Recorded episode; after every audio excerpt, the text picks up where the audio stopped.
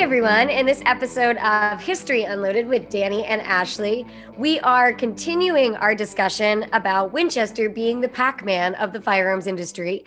Last week, we talked about the Spencer Repeating Arms Company, and I always think I screw that up. I think it's the Spencer Repeating Rifle Company, but whatever, no one cares.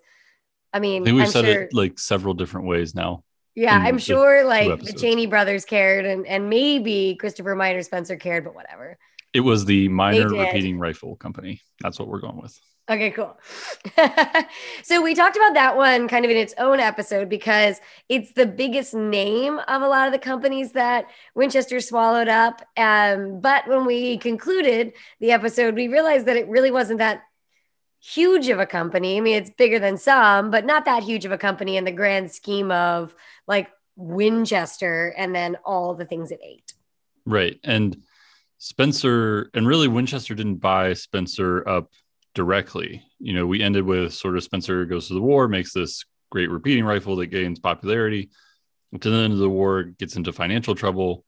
And they're actually bought by a company called Fogerty Rifle Company out of, well, now I'm wondering if I got the name Fogerty. Is it like Fogerty Repeating Arms or Fogerty Rifle Company or Think something? it's Fogerty Rifle Company, according to our labels, which doesn't really mean if it's accurate or not, but we'll go with it. Well, that's what we'll go with. That's the official narrative. Um, so the Fogerty Rifle Company out of Boston uh, buys up Spencer's assets, and it appears that Winchester considered buying them then, but didn't for whatever reason. Fogerty buys them. Fogerty gets into trouble, and then Winchester buys Fogerty and all of their Spencer assets. And I think I got that right. So essentially, it's like, I'm going to do it, Danny. I'm going to do it. I'm going to do it. It's the turducken of gun company purchases.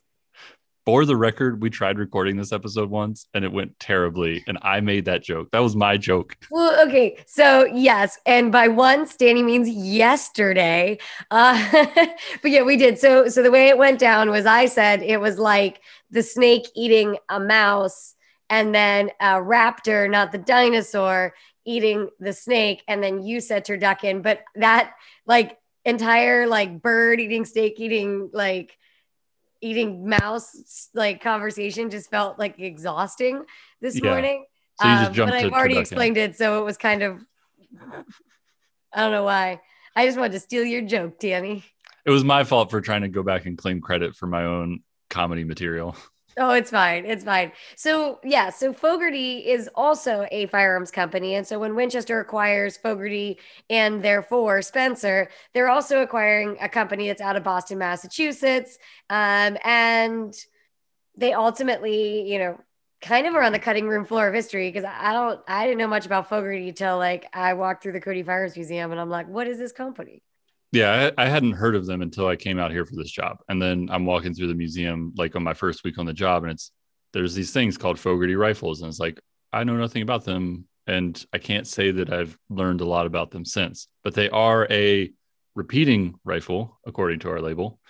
And I think a lever action, and that's probably why they were interested in Spencer's stuff. Because I imagine somebody at Fogerty was like, "Oh, they make a lever action repeating rifle. We can just use their equipment to build ours." And Which I think it is like went south on them. the moral of today's story too there's a lot of like repeaters and lever guns that just get eaten by winchester Yeah, Uh, yeah, and I mean during the Civil War, like how many? I don't. It would be a futile exercise to sit here and try and name all the repeaters that came out in this, like in the 1860s. It's just there's so many, and a bunch of them didn't survive. And Fogerty's one of them. The Fogerty actually it kind of looks like a Spencer. If yeah you they're kind of. I don't know. That's that might be a stretch, but they do look kind of similar. Anyways, anyways so we've got a lot of them to get through today so if it feels like i'm pushing danny along i am pushing danny along because he likes to say things like um one more point and then say five more points Um, so then one of my personal favorites is the Adirondack firearms. And the Adirondack firearms are out of New York. Um, and it's a design from Orville Robinson. And uh, I, the only reason I think they're cool, well, one, I think the like appearance of it's cool, and Danny can give a description of how he thinks it operates. Um, but they, you know, existed. And there's some like question as to whether like it was like Adirondack Firearms Company making the firearms or if somebody else was making them for Adirondack. Um, but there are, you know, several in the Firearms Museum's collection. There are also some up at the Adirondack Experience in the Adirondacks. Um, and so that I don't know, I just think that firearm is super interesting. And I think it's funny because I just always associate it with the chairs. Yeah, it's the other part that our listeners are missing out on because we had to re-record is a long, long discussion about beach chairs. Yeah, and well, I learned about he didn't even believe me. He was like, "What are you talking about?" And he had to look up an Adirondack chair, and also it made me question if I knew what an Adirondack chair looked like, and I was right. Ashley was right. There is a chair. I'm the culturally inept one. Um, yeah, I feel like in this episode, Danny, maybe it's just Friday, but like. I feel like we are bickering like a couple that's been married for like 20 years. Like I mean, the I renovation, right. the renovation added at least 10 years to our our friendship. Yeah. Professional relationship. um, but yeah, so back to the actual Adirondack, not the chair, the rifle. It is a toggle action rifle. It's really, I think I could go out on a limb and call it a vertical bolt action rifle because there's this little handle attached to the bolt and you pull on you like pull up on that handle and it breaks the action up. Um, winchester of course has a toggle link that breaks down inside the receiver. This one breaks up outside the receiver. And as i was reading on this gun it's like everybody's like oh this is a great gun that could you know really compete with winchester and that's why they bought it up. It's hard to meet it's hard, really hard for me to see how they would have like if somebody had the choice if adirondack had stuck around and they had to buy out a gun why would you choose one of these things over a lever action the Winchester, from everything I've seen, looks you know there's like a separate. You have to cock the hammer separately on that on the Adirondack. It's this weird exposed bolt when you break it up. Like it's just much smoother on a Winchester. So I don't know that this is one where Winchester thought they had a real competitor because the gun to me doesn't bear it out. It might be it's an it's a neat design. It's an interesting design. Like the Orville Robinson is, you know, pretty smart, but I just don't think it's a better gun than a Winchester. And but people i think people have this nostalgia about like these companies that get bought up like oh they just missed out. And they're like maybe maybe he's like they got a better gun than me and they just offered me a pile of money. I'm out. I'm gonna go make popcorn. Well and maybe you know with a lot of these they probably are sitting on patents that are valuable um, right. to winchester that they can take and modify just like they did with john moses browning's patents because yes john moses browning's patents were modified by winchester I really like I like I don't understand why for this podcast I just like always just call out John Moses Browning. I mean, we do claim that we make John Moses Browning wisecracks in our byline, so there's that. Oh yeah, that's right. It's been a long and I would like to point out that you didn't call me out for my stupid Orville Redenbacher joke, since I said Orville Robinson took his money and went and made popcorn. Did you just say that? Oh my yes. god, I wasn't listening. but it, it's interesting to me they're buying up these patents. I think Two, we see the same in the same sort of time frame at Winchester, they're patenting stuff that they don't produce. Like uh, Thomas Bennett patents a slide action modification to a 73. It's objectively worse than a normal 73, but they patent it as just in case. And I think that's what is probably more a driver for the Adirondack thing. It's getting it just in case, not oh these guys are about to usurp us. Us- Did you say ooze? I did, and I'm just moving past it. Sorry. Usurp. Usurp. I'm it's gonna. A, it's a hard U. I'm definitely gonna bust that out in like some like cocktail party uh, with fancy people and just keep going. Like I said it right, and just like let them be like, oh, maybe it's usurp. We didn't know. Just like those words you read as a kid, and then you pronounce them one way in your head, and then it's like years and years later until somebody pronounces it in front of you. Like, wait, what? Okay, so now I have to take a quick tangent because my stepdaughter is like plays the game Among Us. Do you guys know what that do you guys know what that is?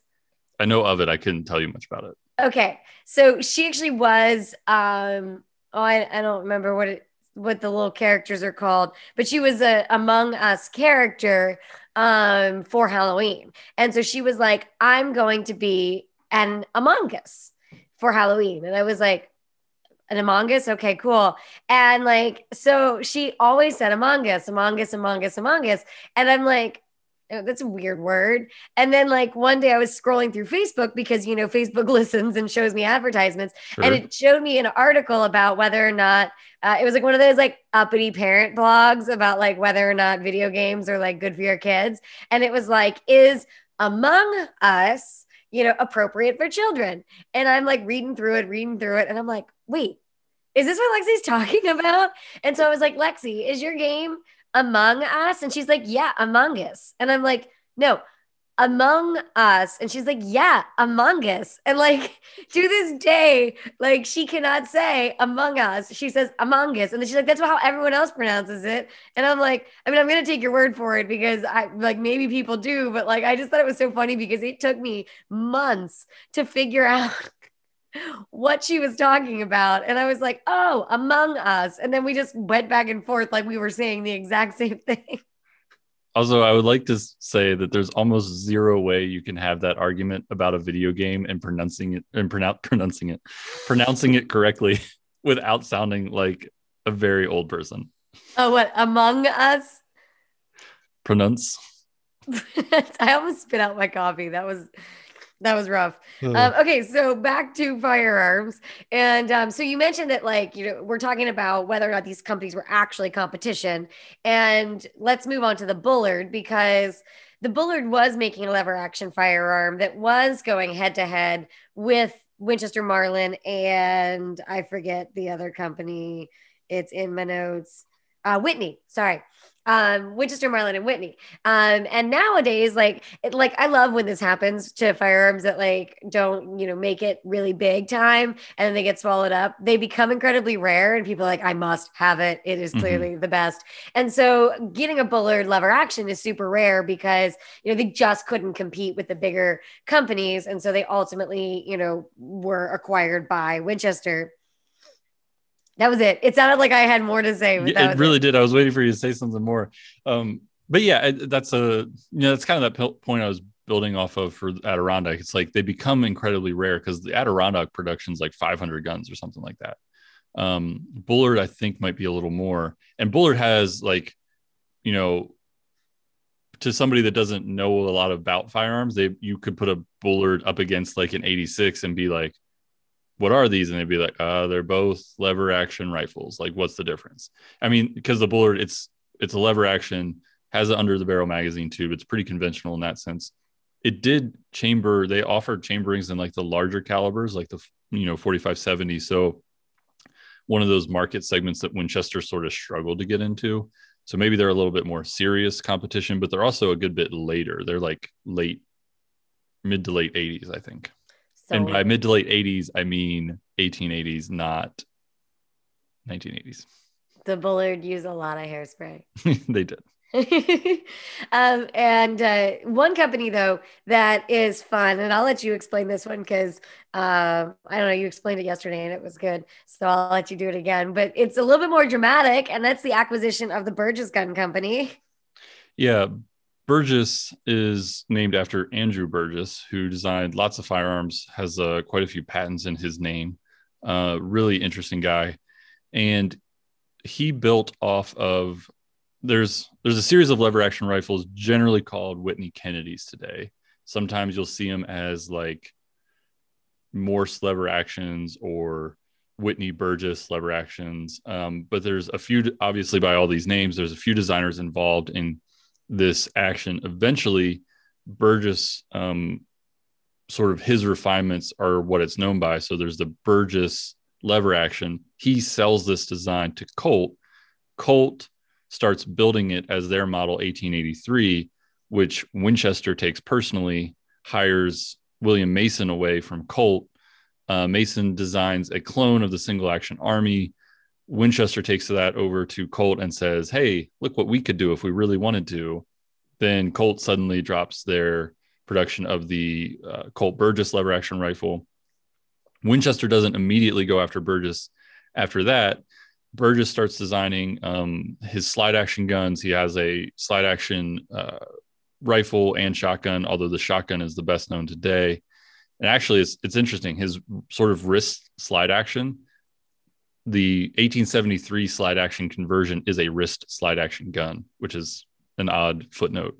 Um, but eventually, the Burgess company. I, I don't know that it was, you know, what level of direct competition Winchester felt from them. But of course, Winchester in the 1890s is coming out with their own slide action shotguns. There's the Burgess out there.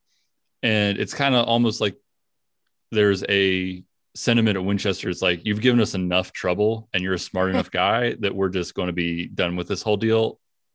Here's a bunch of cash. Yeah, we're done with you. And you know, it's interesting because they acquire Burgess in 1899 um, and I just think that's kind of interesting because you were just talking about like, you know, all the slide action technology that's going on. And that's right around the same time that, um, you know, John Browning's about to break up with Winchester uh, for his semi auto. And it's funny because Winchester like really was into slide actions at that point, you know, mm-hmm. and they were like, this is going to be king forever. And so it's kind of funny. They're like, they were like, screw you, John Moses Browning, and your better and more advanced technology. We're going to buy more slide actions. What it doesn't doesn't have any moving parts on the outside. Pish posh. Yeah. Bish bosh. I like that. Um, and so into the next company, you know, which we actually, I mentioned when I mentioned Burgess, um, and it's got a really cool connection to our collection. And it's actually not the, the connection to our collection is not necessarily uh, through the acquisition. And that's of the Whitney Arms Company. Um, and the connection that I'm talking about specifically is the fact that within the Winchester Arms collection, there is a collection that um, Edwin Pugsley acquired uh, through a in a married into the family member who may have sold it for boats and hoes. I think we just didn't we talk about this like recently? I got I'm now remembering this joke. Um and boats and hoes, boats and hoes. Anyways, um so they, you know, this guy sold, you know, the Eli Whitney Jr. collection to collection to Edwin Pugsley, and it ended up in the Winchester Arms collection. And it's really cool because it's got Eli Whitney Sr.'s kind of earliest guns, the guns that Jr. was producing up through the Whitney Arms Company, and then it's also got some of his personal firearms. And so it's pretty neat that like Winchester acquired that company, but then also, you know, ultimately got the family's personal collection. Yeah, it's it's weird because it's like when we talk about the Eli Whitney Jr. collection being a part of the Winchester, and there's this whole back and forth about like the Whitney Burgess lever action, it's like, oh, they must have happened around the same, but they're actually unrelated, other than the the sort of shared family connection that these two things had before that. Um, of course, Eli Whitney, you know, the Whitney arms companies, they they were around for a while because they had been making like revolvers and stuff since before the Civil War. Um, so yeah, that's it's a weird connection that sort of come back comes back around to Winchester. You know, I never thought about this before, but do you think because Winchester acquired Whitney, that might have been appealing for Edwin Pugsley? Like, I think Edwin Pugsley just bought the collection because he liked it because he was a collector. You know, his collection basically became a part of the Winchester Arms collection. But do you think like that would have been like something that he would have considered being like, haha, Winchester got this company. Now I'm to get their personal firearms? I don't know. it kind of depends on when he got it, I guess. Um, it could have been. I, but I, I wonder if it was like, you know, the sort of married into the family person was like, oh well, Winchester got this company, so I guess you work there. Do you want the guns? I don't know. Maybe that's how it went down. That was terrible. that was like, hey, do you want these guns? I'm pretty sure if the story holds the way Herb tells it, that person didn't know any of that history. They were just after the booze money. The booze money. Um, okay, and so on to the last of the firearms companies that we're going to talk about. Uh, well, I mean, firearms companies. I mean, theor- never mind. I'm gonna I'm gonna give away the last two, um, but is one of my favorites. So, like when I was at the Smithsonian, I remember seeing this firearm and being like, I love it, and that's the Evans repeating uh, firearm. you started to call it the right thing. I don't know why you hesitated. I don't know. My brain just shut off for a second. The uh, Evans repeating rifle company. Sorry, I like question myself.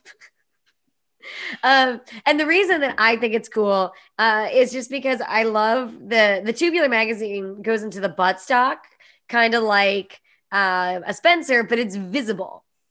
You know, it's visible through the stock. And Yeah. I think that's pretty, I don't know why. I just think it's really cool looking. Um, and the Evans actually, I think, and this is based on not being an expert in the other companies and also not being an expert in Evans, but like really, really digging them. I feel like Evans actually had the chance to be one of the serious competitors to Winchester if they had the ability to expand. Like, I think Winchester, you know, thought more of Evans than maybe the other companies. Yeah, I think that's probably fair. Um, I mean, it's it's kind of hard to argue. Like the Evans is this obscure gun because you start talking about guns of the old west and you're thinking, oh, six shooters and Winchester lever guns, not a 32 round magazine repeating rifle. I mean, the Evans is as compact as you know, roughly the same size as any other lever action rifle, but Yeah. the the magazine it uses is this crazy thing. Um, and there were, I think, like 26 and 32 and some other crazy number of shots, card uh, magazines. And probably one of the downfalls is it, I think it used a proprietary 44, or maybe they just labeled their 44 cartridge um, 44 Evans, so they didn't have to use the Winchester name on it like some companies did back then. Oh, yeah. A bunch of companies did that. They were like, Um, "Mm, but yeah, it, it fires a similar cartridge to you know a Winchester lever action. It holds, has a much larger capacity than a Winchester. You know that to me is a pretty serious threat, and it doesn't have any like. The only weird thing I know about the design is that the way the magazine works, if you like miss a spot in loading uh, and then advance it once more, like you can have an empty space in your magazine, and I think you have to like you have to work the action kind of continuously as you load it yeah. um, which is a little bit weird, but it's a trade off that gets you this crazy high capacity for the Old West. yeah. You know, never mind. I, I mean, I it gets you a magazine capacity not seen since the volcanic. Ooh. That feels interesting. Um, no, I was just having a mental conversation with myself about high capacity magazines and the Evans, but um, I'm back. yeah, I, I regret my word choice. Yeah. Um, sorry.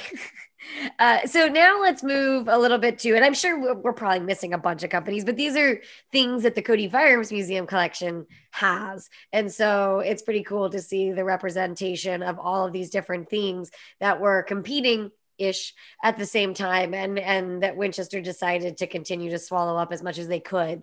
Um you know and it also gave them you know way not only did it eliminate their competition in some respects but then it also gave them ideas possibly for Mhm. other designs and things that they maybe hadn't thought about.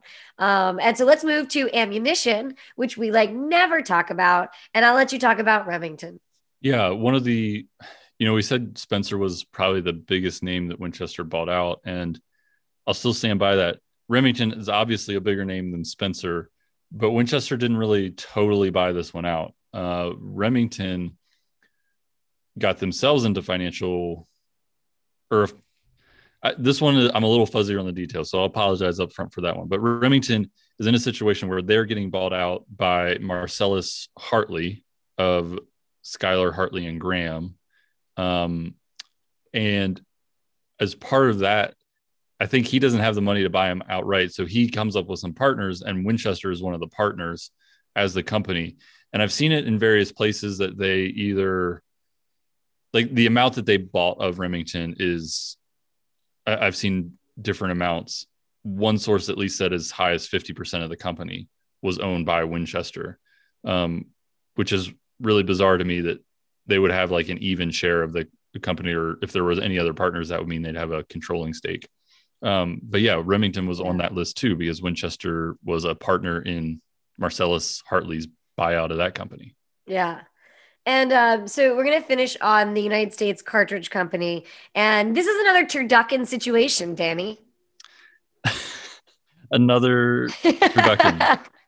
thank you. I appreciate that. another turducken. So the United States Cartridge Company is another Massachusetts company. Like Winchester's just like, mm, screw you, Massachusetts. We're to buy all y'all. and it's originally founded by a Civil War general, Benjamin Butler. I just like saying Butler like that. Um, and they actually did a lot of uh, government contract stuff. I mean, they were a pretty good cartridge company. Um, and that's because of a patent uh, that they had that improved metallic cartridges that uh, Joseph V. Meggs, Meggs, sure, um, had. And he was with the company for a really long time. But USCCO kind of hit a rough patch. Um, I that's probably not the correct term because in 1903 there was a explosion um, in their company and um, it killed over 20 of their employees. Did you know that, Danny? I, I didn't know that, although I've read of similar incidents at Winchester. Um, you know, when we think of like firearms manufacturing today, we're thinking of like like an industrial building in you know with some CNC machines running, and there might be like 50 people working there. At least that's the picture in my mind. Maybe that's a a wrong image to have, but back in the day it was much more labor intensive. So there are like huge factory workforces at these places even for some of these smaller you know e- even some of these smaller companies that we're talking about are still employing you know a couple hundred people. Uh, and if they're making ammo on site ammunition production often in that day and age resulted in explosions. And so i've heard of them at winchester. I didn't well, know not USCC just that day and age one. danny wasn't sorry i didn't mean to interrupt you but i was going to say not just in that day and age um, I mean, because wasn't there that big explosion in Europe or something like not too long ago? Yeah, there was. I mean, there's there's lots of these cases. Um, you know, the uh, why can't I think of uh, DuPont? I don't know why I couldn't think of that name, but you know, their powder manufacturing, they had lots of them, and you see like what companies do, and you can still see it in sort of some of the architectural layout of these places that are now other things, but they would build out their you know ammunition manufacturing they would like build earth earthen berms and like their powder shacks would be like way off to the side and if one shack goes like anybody that's in that shack is you know the five or six people that are screwed but that was like their mitigation was like all right we're going to manufacture powder in such a way that if it blows up we'll only lose six people instead of 50 people that was their safety standard. um yeah mm-hmm. Uh, also, how have we never talked about DuPont? Sidebar. Sidebar. I don't know, but we should. We we should definitely do that because the DuPont family is interesting. I went to University of Delaware, so I know all about the DuPont family. Uh, I mean, like rumors and stuff. Uh, so uh, in 1911, the National Lead Company buys half of USCCO, and they're really a big company during World War One. I'm gonna bust this out for you, Danny. Um, they created ammunition for the United States, Great Britain, Holland, Russia, and Italy, and they supplied two million two hundred sixty-two thousand six hundred seventy-one munition munition items during that period. Two million or two billion? Two million. I guess it's not that much. Whatever. Well, that's Whatever. what I was wondering. Two billion uh, would be about on par. That would be about twice as much ammo as Winchester had supplied. Two million would be like one contract. Never mind. Whatever, Danny. Don't judge them. They weren't like the largest company on the planet. So I, that's pretty impressive when you consider the fact that like everything else Winchester acquired made like a hundred guns. and to get back to well, one of the reasons this is really interesting for us is because we still have a there's a lot of guns in the collection that are like known US cartridge company guns because they collected extensively yeah. to test their ammunition. You know, they're not making firearms. So they don't really care about what their what new guns are out. They just want to know will our ammo work okay in this new gun. So they collected pretty widely. And I, have heard a few different stories of like Butler's own Benjamin Butler's own collecting, um, but he seems to have somewhat of a collector's mindset. Uh, and so the US cartridge company's collection was like it was a super well known you know historical firearms collection in its own day. Like it was there's there's a booklet out there somewhere. I, we have a copy around the office. I'll have to go find it. But it's like a here's the catalog of their collection. And it is as large if not larger than the winchester arms collection at the time yeah, no, I, I forgot about that collection. Um, so so National Lead Company buys half of the company in 1911. I think in 19, let me double check the date. 1919, they acquire the rest of the company, um, and then in 1926, that's when Winchester acquires them. So this is one of the like we've been talking a lot about like late 19th century acquisitions. This is a later acquisition for Winchester, like right, you know, five years before their bankruptcy. Um, and they do continue to make USECO cartridges for several decades after, even after different acquisitions of the company um, and Winchester's receivership and Olin becoming a part of it and all the different name changes that go on during that time period. So this is actually, I didn't plan this, Danny, but this is actually a good one to end on because we are leading up to the third episode, which is going to cover the demise of Winchester in the post World War One period. And so we're gonna start the next episode with a little bit about other things they swallowed up. Um, so it's not just guns, it's not just ammo, but in a last ditch effort to is it last stitch or last ditch? Last ditch. But like if you're sewing, oh back to sewing. one, we need to expand on this whole sewing thing in its own episode. And two, I always thought it was like last ditch, like a last stand sort of thing, not as a sewing analogy. Because well, I'm sure somebody can tell us. I always um, just say it really fast so people don't know which one I'm saying. Is this is this your other party trick? Like you're going to start just mispronouncing usurp and then start just saying last stitch at your cocktail parties and see what happens? You know, um, I there's a lot of expressions that I think all people say say incorrectly. Um, I there's one that I'm totally forgetting that I always have to get, look up, but I can't remember it right now. But anyways, back to what we were talking about. Um, so we're going to talk about um, you know after World War One, Winchester started acquiring non-gun companies to try to diversify their product line so that they could stay in business and then also, we will talk about the ultimate decline of Winchester and the acquisition by Olin.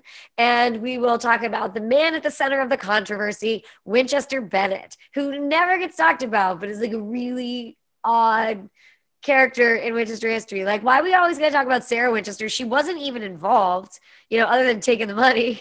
But like, Winchester Bennett was like actively involved actively responsible for the decline and his dad had to come bail him out at the end and didn't ultimately wasn't ultimately successful. And like he was cuckoo. So that's rude. I'm sorry winchester bennett but like you know he had issues because he grew up with a is it a silver spoon? Yep. In his mouth? Are we just going to ask every time there's an expression that comes is that the one? Is that the right one Oh, it's so true. Um, you know, so he was born into the wealth of the family. And like you see with a lot of, you know, companies across industries, you know, sometimes a company is successful because of their parents and then the kids r- are raised in luxury and have no idea how they made that money in the first place. And so it causes them to either like figure out how to be innovative or just kind of live off the money or tank it completely like Winchester Bennett does. I would just like to say, first of all, spoiler alert, like just went through the whole episode. And no, I did not. I did. I did not. It's not like that time where you said all of the things that we were going to cover. Oh, it was this? It was last episode, like where you basically gave an entire history of Spencer in three minutes. I just was giving a teaser because there's a lot more to the story, and I explained that this is the decline of Winchester, so it's not a spoiler alert that the guy running the company before his dad had to step in was so a, a bit responsible. Sure, sure, sure, sure. Sure, sure, sure. All right, guys. Well, we are. I think we actually stayed pretty on track in this one. Maybe. I think so. For once in our lives. Yeah. So we will conclude the Pac-Man of guns. Although I bet we could go up to modern day if we wanted to. We probably could because now there's a real. Well, I can't. I'd get myself in trouble if any of our friends at Browning listen to this, but now there's a real turducken of a situation on who owns Winchester today you know what? Let's make this a four parter and let's talk about Winchester today. Yeah, let's do it. All right. So we just extended this like we've done with the with many series that we do. We're making it a four-parter. Next one's about the decline of Winchester, and then the next one will be Winchester today. Because you know what, if we want to get into it, I mean, like it's complicated because it's got like the time the employees bought the company and then all the companies that are intertwined today. So it's actually kind of interesting. So we will talk to you guys next week. See ya.